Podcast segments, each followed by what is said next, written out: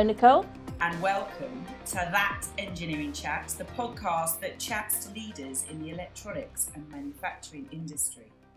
How are you this glorious morning, my friend Caroline?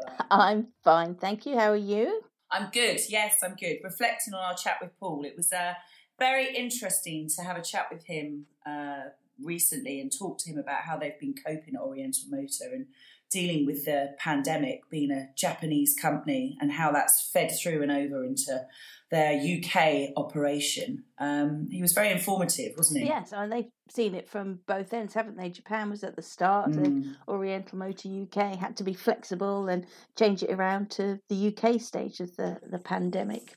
It's, it's, yeah. I, I, thought it was quite interesting the uh, modern supply chain. It highlighted how that works and uh, and how reliant we are on it around the world in today's industry. Absolutely, and I mean they have set the bar very high. I think he was saying, wasn't he, about lead times that some of the other lead times through this pandemic have been, you know, really really long, and they've managed to keep them relatively short. The turnaround still, which is which is great news for their customers. And they seem to be doing a lot to. Um, you know, work closer with their customers through these difficult times, don't they? Yeah, I mean, they've they've done well to uh, to face all of that and and still get some new customers on board. Some of them that he hasn't had face to face meetings with, but he's still getting uh, business, which is phenomenal, really. And very keen to you know see see more automation being used in a positive way, hasn't he, going forwards? Which, um, if I get the image of Terminator out of my head, then um, that kind of makes sense, doesn't it? Um, yeah. You know, how we can move forwards with that. Yes, I mean, they're obviously doing a lot there with um, the AZ series that they have with the new communications mm. protocol. That's just going to accelerate automation. And Paul was saying mm. that the pandemic's just really accelerated what was going to be happening anyway. So that was quite interesting. Yeah. It's fast forwarded a lot for a lot of people in a very slow way. But anyway, we don't want to spoil anything. So let's listen to the episode, shall we?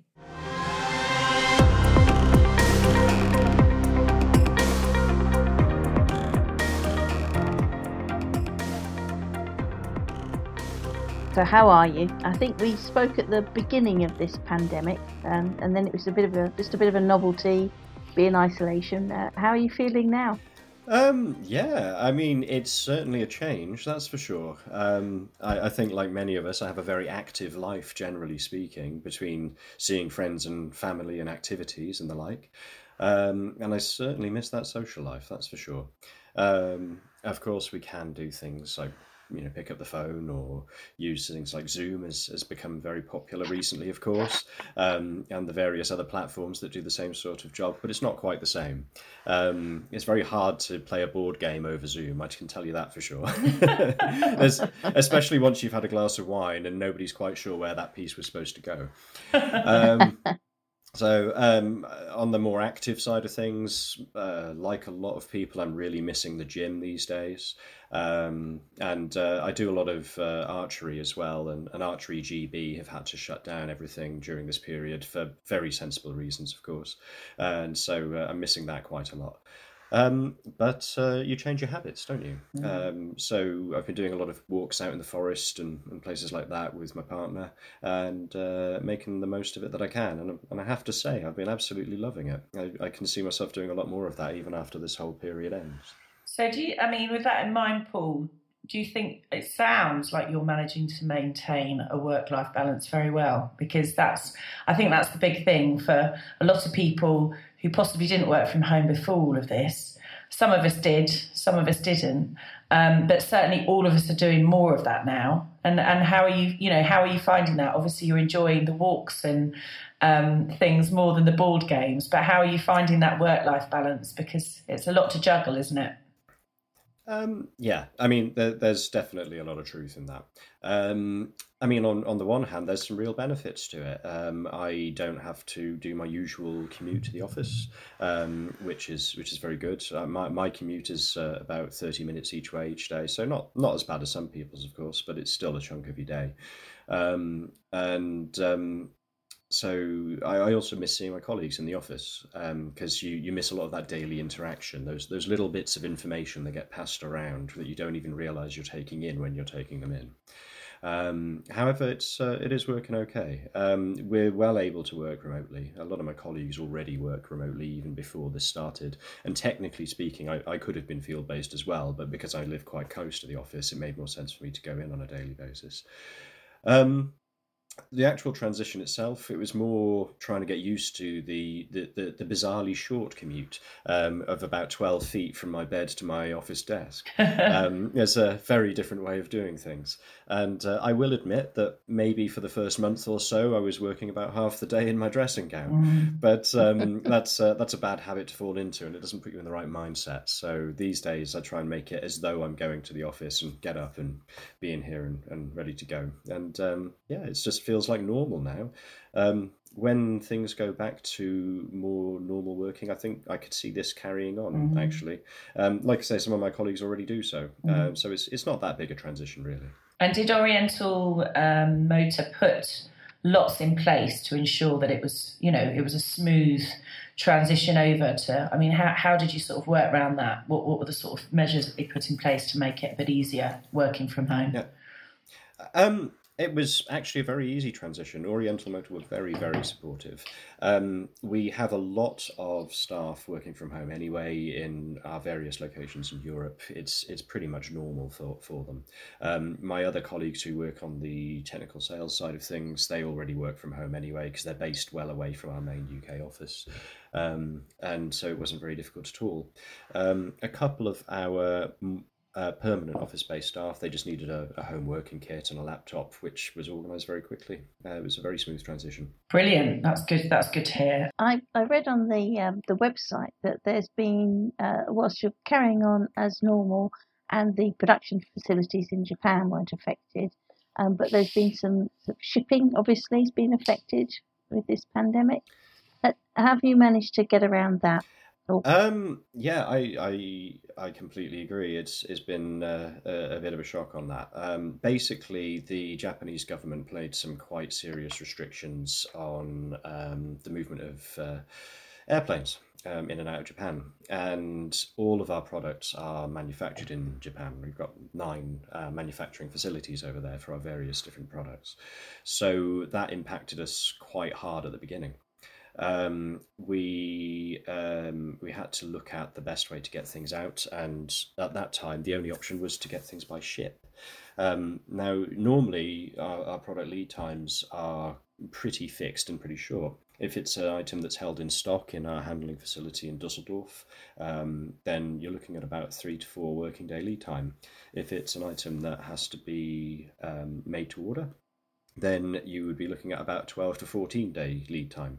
And we went from that to eight plus weeks pretty much immediately, um, which is far from ideal. Um, we weren't the only manufacturers in this situation, and, and actually, we've heard from our customers um, who use products from a few different manufacturers that some were affected far worse than we were, actually, which is unfortunate.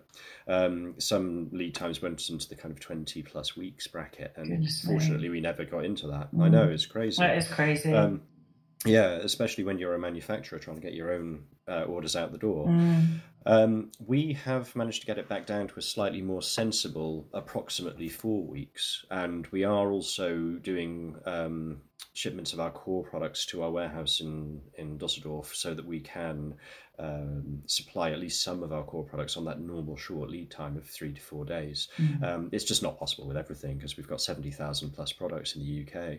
So, um, yes, it's been a bit of an impact, but um, we are finding our ways around it. And that's and 20, uh, 20 weeks down to four weeks. I mean, that's quite, that's quite, isn't it? That's yeah. a big yeah. difference in timescales, yeah. you know, for, yeah. for you guys.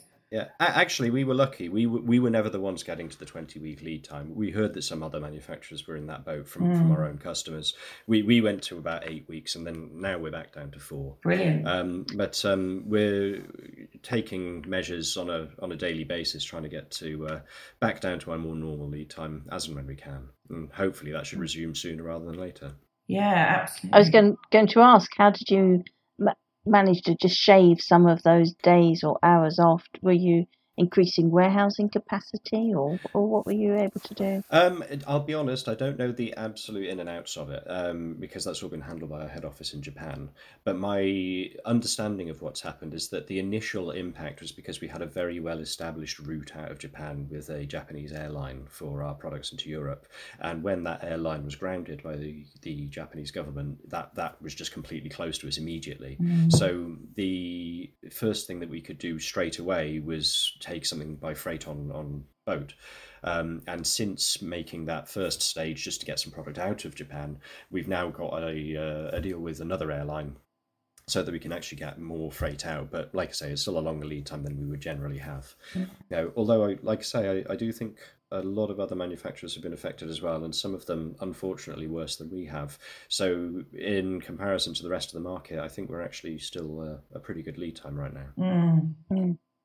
So you had to think on your feet and try and find alternatives quite, quite quick, quickly. Yes, absolutely. But fortunately, we are a, a multinational company, and um, Oriental Motors got a very strong name and good reputation in Japan, and um, they were able to negotiate uh, a new deal for us to uh, to facilitate getting that stock out in a more sensible uh, fashion and lead time.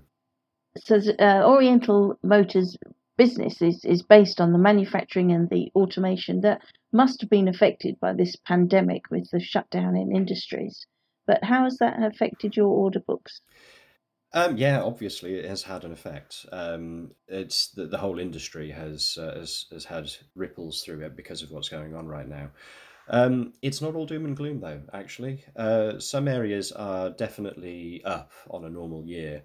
Um, particularly the key business sectors uh, medical supplies manufacturers, laboratory equipment manufacturers who are involved with scanners and testing and analysis machines, and of course the food industry.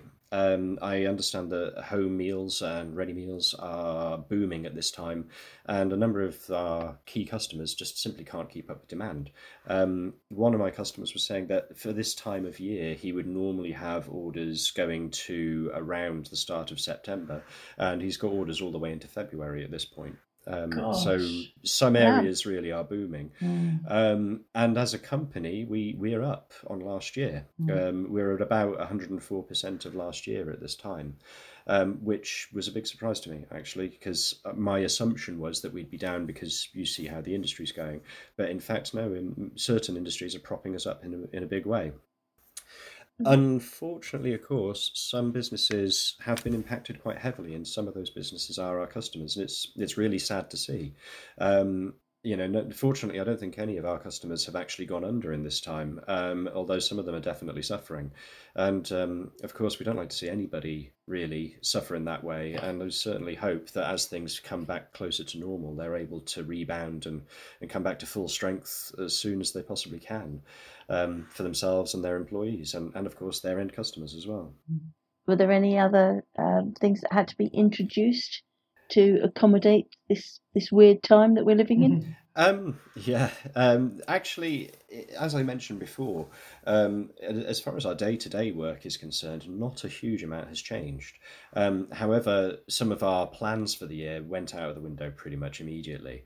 Um, we were preparing for the Drives and Controls show, which was supposed to take place in April mm-hmm. and was postponed to January. Um, we'd done a lot of PR around the show and things of that nature. Um, and it was going to be our biggest show in the UK. Um, so we obviously had put in a, a, lot of work for that, about six months worth of preparation and planning, mm-hmm. and that's now completely on pause. Uh, sure, it'll happen in a few months' time, uh, providing uh, everything is uh, mm. is good to go at that point. Um, but it did mean that the structure of the year that we had planned around the activity for the show and then the follow up um, from the show with our customers and potentially new customers is now on the back foot. As far as our factories are concerned, uh, Japan responded very, very well to the impact of the pandemic, and, and our factories are uh, in the same boat generally as the Japanese manufacturing sector in general. Um, some stringent safety measures um, are in place to, for, for, the safety of, of our staff, um, but we've also taken some quite big steps to make sure that even though um, our staff safety have to be looked after, um, the demands of our customers are met as well, so that we don't lose too much in terms of our um, production capability and lead time in that time. And in fact, as I mentioned before, we're getting the product out the door. It's more external factors that are affecting our lead time than, than our own manufacturing at this point. It's actually, I think, the way that Orientals have been reacting to things is is a is a true testament of how you deal with things very quickly on a you know you are very reactive to what's going on because um, I think what has been really encouraging about the sector particularly is how people have adapted really quickly because it has been huge. Like the, the impact just on the just on the shipping in and out of the country has been massive hasn't it? And there's very little you can do do about that but it sounds like you've you know gone over and above for that. And that's that's something to be very proud of and shout about, I would say. Okay, so have there been any changes or adaptations that you've had to put in place as results of, you know, everything that's been disrupted?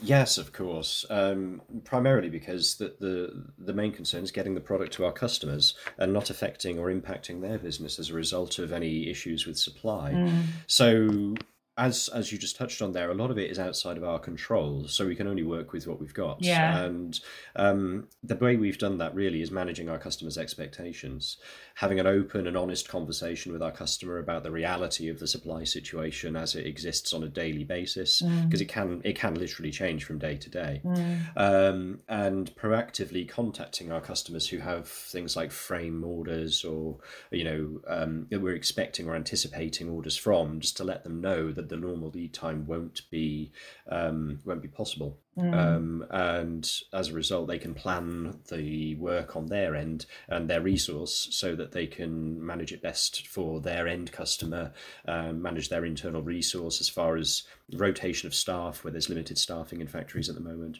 Um, so that's that's been a really key thing. Communication and support of customers is, is first and foremost. And for those customers who are really desperate, um, pulling whatever strings we can just to dig them out of the hole if they if they absolutely need something urgently. We we have got a very good relationship with our number of our customers. So on a, on a couple of occasions, we've even contacted one customer to pull some of their spare stock of our items to another customer temporarily, uh, just to dig you know just to, to get them back on their feet again and get them able to get that product out the door. Um, you've always you know had very flexible response and great customer support. So you know what, what changes have you put in place and how have you been finding that? I mean for example this chat we're having now we're having to do on zoom rather than face to face and that comes with its own um, you know its own challenges. So how, how is it you're finding that with customer support? Because i imagine that's been quite challenging. Mm. No, indeed. Um, fortunately, it's actually not too big of a change for us. Um, just simply to the, the nature of, um, of, of what we do on a daily basis, remote contact is is pretty much normal. Um, I myself, for example, have a um, a territory of twenty counties mm. on the south of England. So that's that's any county that the M4 goes through, and any county south of that, which takes me all the way from Kent to South Wales to Cornwall. Wow. yeah. So if I'm if I'm dealing with customers in various areas of the country, I, I can't be there with them every day. So we always use the phone anyway. We we do occasionally use a video call, um, but video calls. Um, they, they're often not needed. It's more often just to, to talk through the um, CAD designs or mm. sketches of what they're looking at. Um, and uh, and going over things that way. Um, I'll be honest as well. A lot of these factories they are very big um, metal buildings, which mm. kind of work like a Faraday cage. So often you can't get a good enough signal, whether it's Wi-Fi or mobile, down in the shop floor um, to to actually do that kind of video call. And plus, they can be very very noisy places. So so just good old fashioned phone and uh, an email of uh, of documentation can can be fallen back on quite strongly. Yeah, and there there are some new customers I've I've gained over this period where they've been a customer of mine for three months and I've never met them and um, that's not anything that would ever normally happen. Mm. I'd certainly normally see them after the first initial conversations, but right now it's just not possible. So we'll uh, we'll see how that goes down the line, of course. Yeah, that's kind of true, isn't it? it? Is that it's going to be sort of almost the other way around now because we're used to sort of initially meeting someone face to face and then having subsequent conversations with them, maybe not face to face. And now it's almost the other way around, isn't it? Because you finally meet someone when you come out of lockdown quite a momentous occasion when you actually meet someone when you've just been talking to them on a you know on on Zoom or, or whatever else we've been using. Uh, well, it sounds like you're doing a very good job on that, Paul. Oh well, thank you very much. But there was one news story that you were probably talking to uh, new and established customers about was the uh, introduction of the uh, AZ series, the closed loop steppers with the uh, communications options. You added some more communications options. So can you tell us about that and why they were introduced? What was the, the need they were fulfilling? Well, we've talked a lot about our AZ series in the past because of the PR work you guys do for us, and, and it's all been very good. Thank you. Um, the the AZ series is one of our flagship products. It's a it's a sophisticated closed loop stepper motor series, and that's um, a product that Oriental Motor have invested a lot of time, effort, and development in over the years. Um, the AZ series actually we, we sell them as a, a, wide range of stepper motors with various different gearheads and the like, but they also um, are the basis for all of our actuators. So our linear actuators, rotary actuators, um, they really are our key flagship product. Now, a lot of people don't really know that much about closed loop stepper motors. Um, people have uh, people who've been in the industry a long time know stepper motors of old, uh, open loop steppers that um, may have been very good for simple tasks, but not so good for more sophisticated tasks.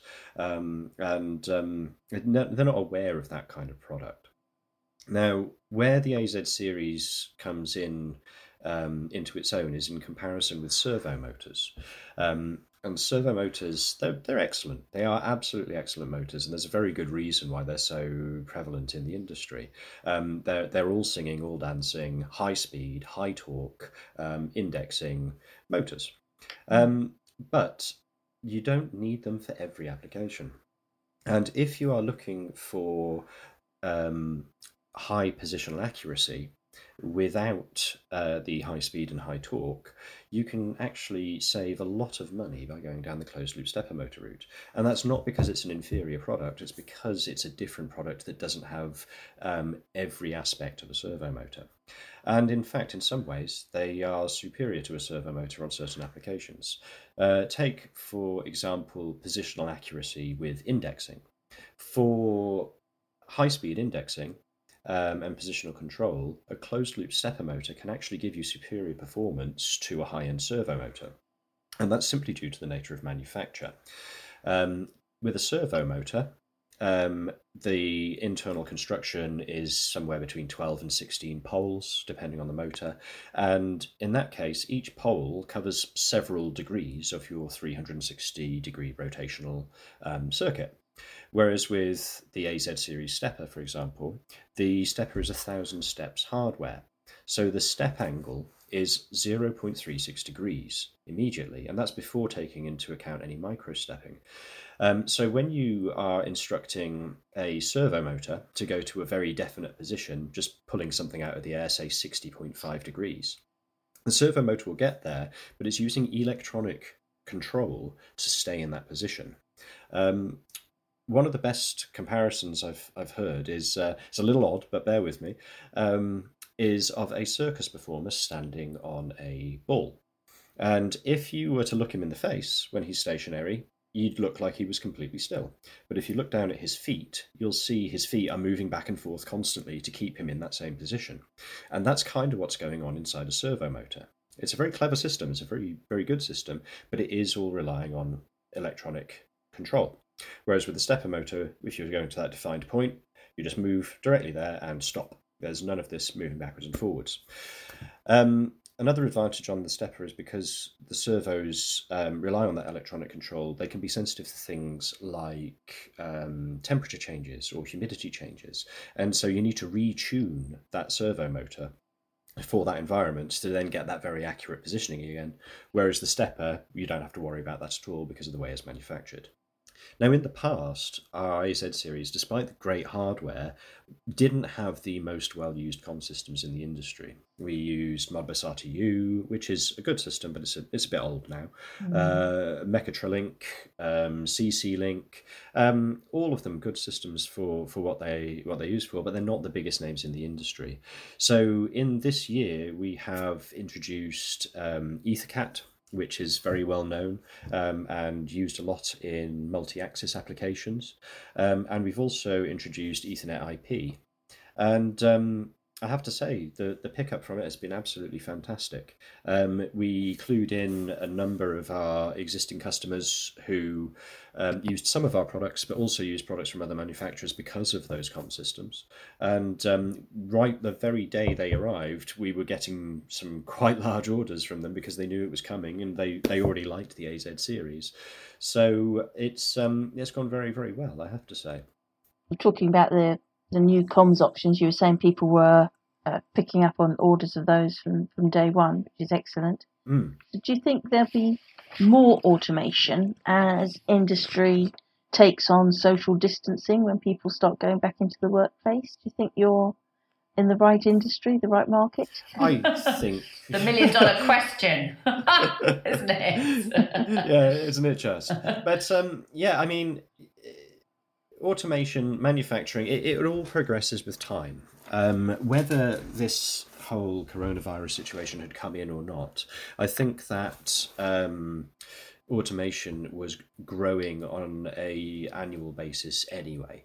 I mean, certainly in the last two years before this situation ever arose, we were already seeing a big increase in um, in factory automation equipment. Um, I'll clarify that a little bit. A lot of our customers make machines um, for various different industries to sell into um, factories of various natures. Um, and that's fantastic. But we're actually seeing a, a, very big increase in demand for moving products around those factories, not just the machines that are being used to manufacture products in those factories. So in the past, of course, um, things like conveyors um, have been very commonly used for a lot of years. Um, and in recent years, some of those conveyors have become very sophisticated.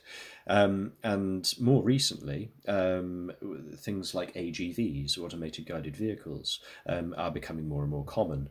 I think uh, it was very well known a few years ago that Amazon were using them in their warehouses, for example. and uh, that got a lot of buzz talking about them. Now, in terms of our own products, moving from um, conveyor systems to AGVs was, was a fairly logical step, actually. Um, so I think that that's uh, that's something that's kind of happened naturally over time, regardless of the situation or not. Mm. What will change with this uh, situation um, will be how those systems are implemented in factories now. I think there may be more of an increase in demand for them, sure. Um, but I think a lot of people are afraid that the automation will replace workers in factories. Mm. I don't really see that happening, even with this situation that we're dealing with right now. I think that the reality is that those automated systems will work alongside engineers and workers in factories and make their job a little bit easier for them so that they can focus on things in different ways. Um, it won't replace people, it will complement people and it will allow them to work um, more efficiently and in this time more safely. So I think, yeah, I think automation will be a very positive thing for the return to work for a lot of people. I think that's a very, I think that's a very, just to sort of cut in there on that, it's a very key point about all of this is that actually using technology and automation and all these things uh, they they are they can assist us rather than replace us. And we'd all sort of you know i've said this before and we've talked to people that before the pandemic we kind of sort of you know saw it one or the other. You either had to see people or you spoke do you know what i mean? Whereas now it's we've had to sort of unite everything together. And so i think that's a really valid point that you've just said there paul is that it, it's great for safety, but also it's it's going to make people better and more productive at what they're doing. You know, more efficient, which is a is a good thing for everyone. We've all had to learn how to be more efficient, basically, and I think you know we should take that with us going forwards rather than just try and revert back to type before this, because it is a it's a new way of doing things now, isn't it? Yeah, absolutely, absolutely. So, Paul, how will the choice of motors that uh, are available from Oriental Motor promote this move, this parallel move of uh, automation helping workers? Um, actually, in in a in a lot of ways, it's already doing so. Um, as I as I touched on uh, a moment ago, we, we, already were very very strong in uh, the conveyor industry, and that's largely down to our brushless DC motors. Um, they are very efficient, compact, and powerful motors, which um, in a lot of places are replacing traditional AC motors. They've got fantastic speed and torque stability, um, and um, they've even got the ability to um, take regenerative energy um, back into recharging batteries in, in systems that require that sort of thing. Um, so the, the move from conveyors into AGVs was was quite an easy one with that technology. Really, it was just the next logical step, and um, even before all of this was going on, we already had uh, a lot of AGV interest, really. Um, three of our biggest customers in Europe are AGV manufacturers. Um, they're going from strength to strength. Um, we supply motors in the UK to um, uh, various different manufacturers for their own AGV um, systems in their own factories. So, what I think we can probably see is that some of these platforms will accelerate um, into um, into areas that they we may not have expected them to go um, by now. Um, effectively, what I, what I'm trying to say is, I think that this whole situation and the need for worker safety and and distancing in factories will actually push this technology further, quicker than it would have done naturally anyway. Um, and we're very well positioned to help with that. We, we've got the experience already. We've got the right products for it, and uh, we're more than more than happy and willing to have a conversation with anyone looking to go into that sort of area. Mm. So that that's good news that it's accelerating what you think will be the natural flow of things. If people are going to be maybe caught a little bit unawares because it's quicker than they thought, how will Oriental Motor be supporting customers to maybe introduce some of these uh, motors into robotic systems? Oh, okay, yeah, that's a, that's a very fair question actually. Um, to be honest, I think that we will do so just simply by working the way we always have. Um, we, we've always tended to be rather more collaborative um, with our customers than some other suppliers. Um, and we, we tend, if anything, to, to work almost on a consultative basis before we actually ever sell anything into a customer, um, largely to ensure that they're getting the right product for the application that they are looking at and sometimes it can it can make a very big difference. We we do get people approaching us with something in mind, and we take a look at the details of the application and say, well, actually, this would probably fit this sort of product a little bit better. Um, so for example with the agv side of things people are coming to us and occasionally asking for servos and we might look at something like a brushless dc motor which is far cheaper but they, it has everything that they need on it. Um, so that's that's a that's a key thing. We'll, we'll always continue with that key customer interaction and support. Um, and as these newer technologies come along, well, it's really up to us to inform our customers of what's available. Um, so it's a very, very big, very complex industry with a, an absolutely enormous range of possible products to use. And it's up to us really to make sure that if somebody comes to us for a uh, for a particular solution, that we find them the best solution possible. Um, one thing that's that's I think always been key for us is the way we're structured. We're not commission based or anything like that. So that means that when we um, when we look at a product for a customer for their solution, it's because we really do think it's the right product for what they're trying to achieve. It's not because I'm going to make some more money off selling you a motor A mm. instead of motor B. It's because we really do have that kind of passion for getting this this right for people and allowing them to therefore sell their product as, as good as it can possibly be to their end customer. Mm. And you know, take it from there. So yeah, focusing on the needs of the customer and focusing on the best solution for it. And um, as time goes on and and things get more and more sophisticated in our industry, that's going to become more and more key, I think. So even if things uh, accelerate, you'll always keep that consultative, guiding role, partnership with your customers. Yes, indeed. Yeah, I mean, we we very much, you know. We, we're not an off-the-shelf supplier. We we like to interact with our customers. We like to help them out where we can. We like to be that voice of um, of knowledge, really. I mean, mm. it, it's our product. We can't expect our customer to know everything about it from having a look at a catalogue or seeing it on an advert, yeah. and especially with the complexity of these modern automation solutions. So I think that having that kind of position is is something that's going to be very important for our customers and any customers we might have in the future to help them get the very best out of the product and get the best product for their uh, for their needs. And I think it's with people when they get you know, with working with Oriental for some time, as I have done, your customer service and care, people get a good experience when they deal with you. And so people remember those good experiences, don't they? I mean, more than ever now. I mean, um, you know, it's very, it's that, that looking after customers and that aftercare that you provide is, is one of, I would say, one of the key strengths that you have as an organisation. Yeah, thank you. And it's something that we're very proud of, I have to say. That's interesting. Yeah. And I just want to ask you, Paul, just so I'm going to pick your brain before you go. So, how, what do you do? You how do you how do you think the next few months are going to sort of pan out? What's your what's your gut feels about the next few weeks and months, sort of as we approach into September and out of the summer months? Because in the engineering sector, as we know, people go on holiday normally, and all sorts of things are happening during the summer term, and we've all been sort of. T- topsy turvied up a bit at the moment. So it's it's all very strange, isn't it? But um, you know, what, what's what's the sort of feeling on the feeling on the Oriental floor, as it were, of how things are going to be over the next few weeks, or is it a watch and watch and see like the rest of us are doing? Well, it's the million dollar question, isn't it? Yeah. Um, I don't think anybody really knows. Mm. I think if anybody is te- is standing there telling you they know exactly what's going to happen, they're not either being honest with you or with themselves. Um, the the it's, is it's too big. Yeah. Um, there's too much going on. There's too many variables, and we just don't know. It's an mm. unprecedented situation. So all we can really do is be there for our customers as best we can. Mm. And if things, you know, take a turn for the worse, we'll support them as best we can, as we've been doing now. We've yeah. got a little bit of experience on it now. We we know what kind of challenge with the situation we may run into.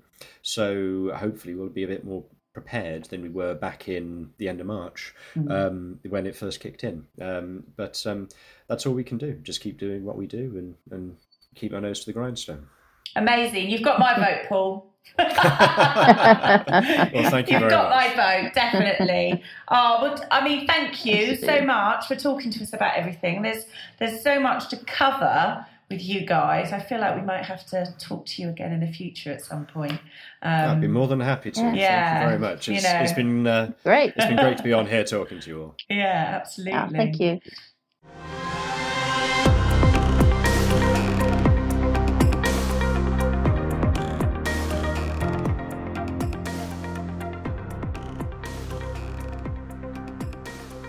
Oh, that was enlightening, wasn't it? They they managed the balancing act in these circumstances, and uh, really no one had prepared for this at all.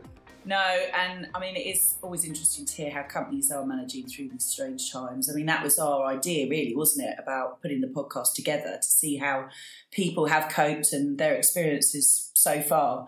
But we'll be back with another podcast soon. I'm Nicole P.S. Turner. And I'm Caroline Hayes, and we were talking to Paul Jepson.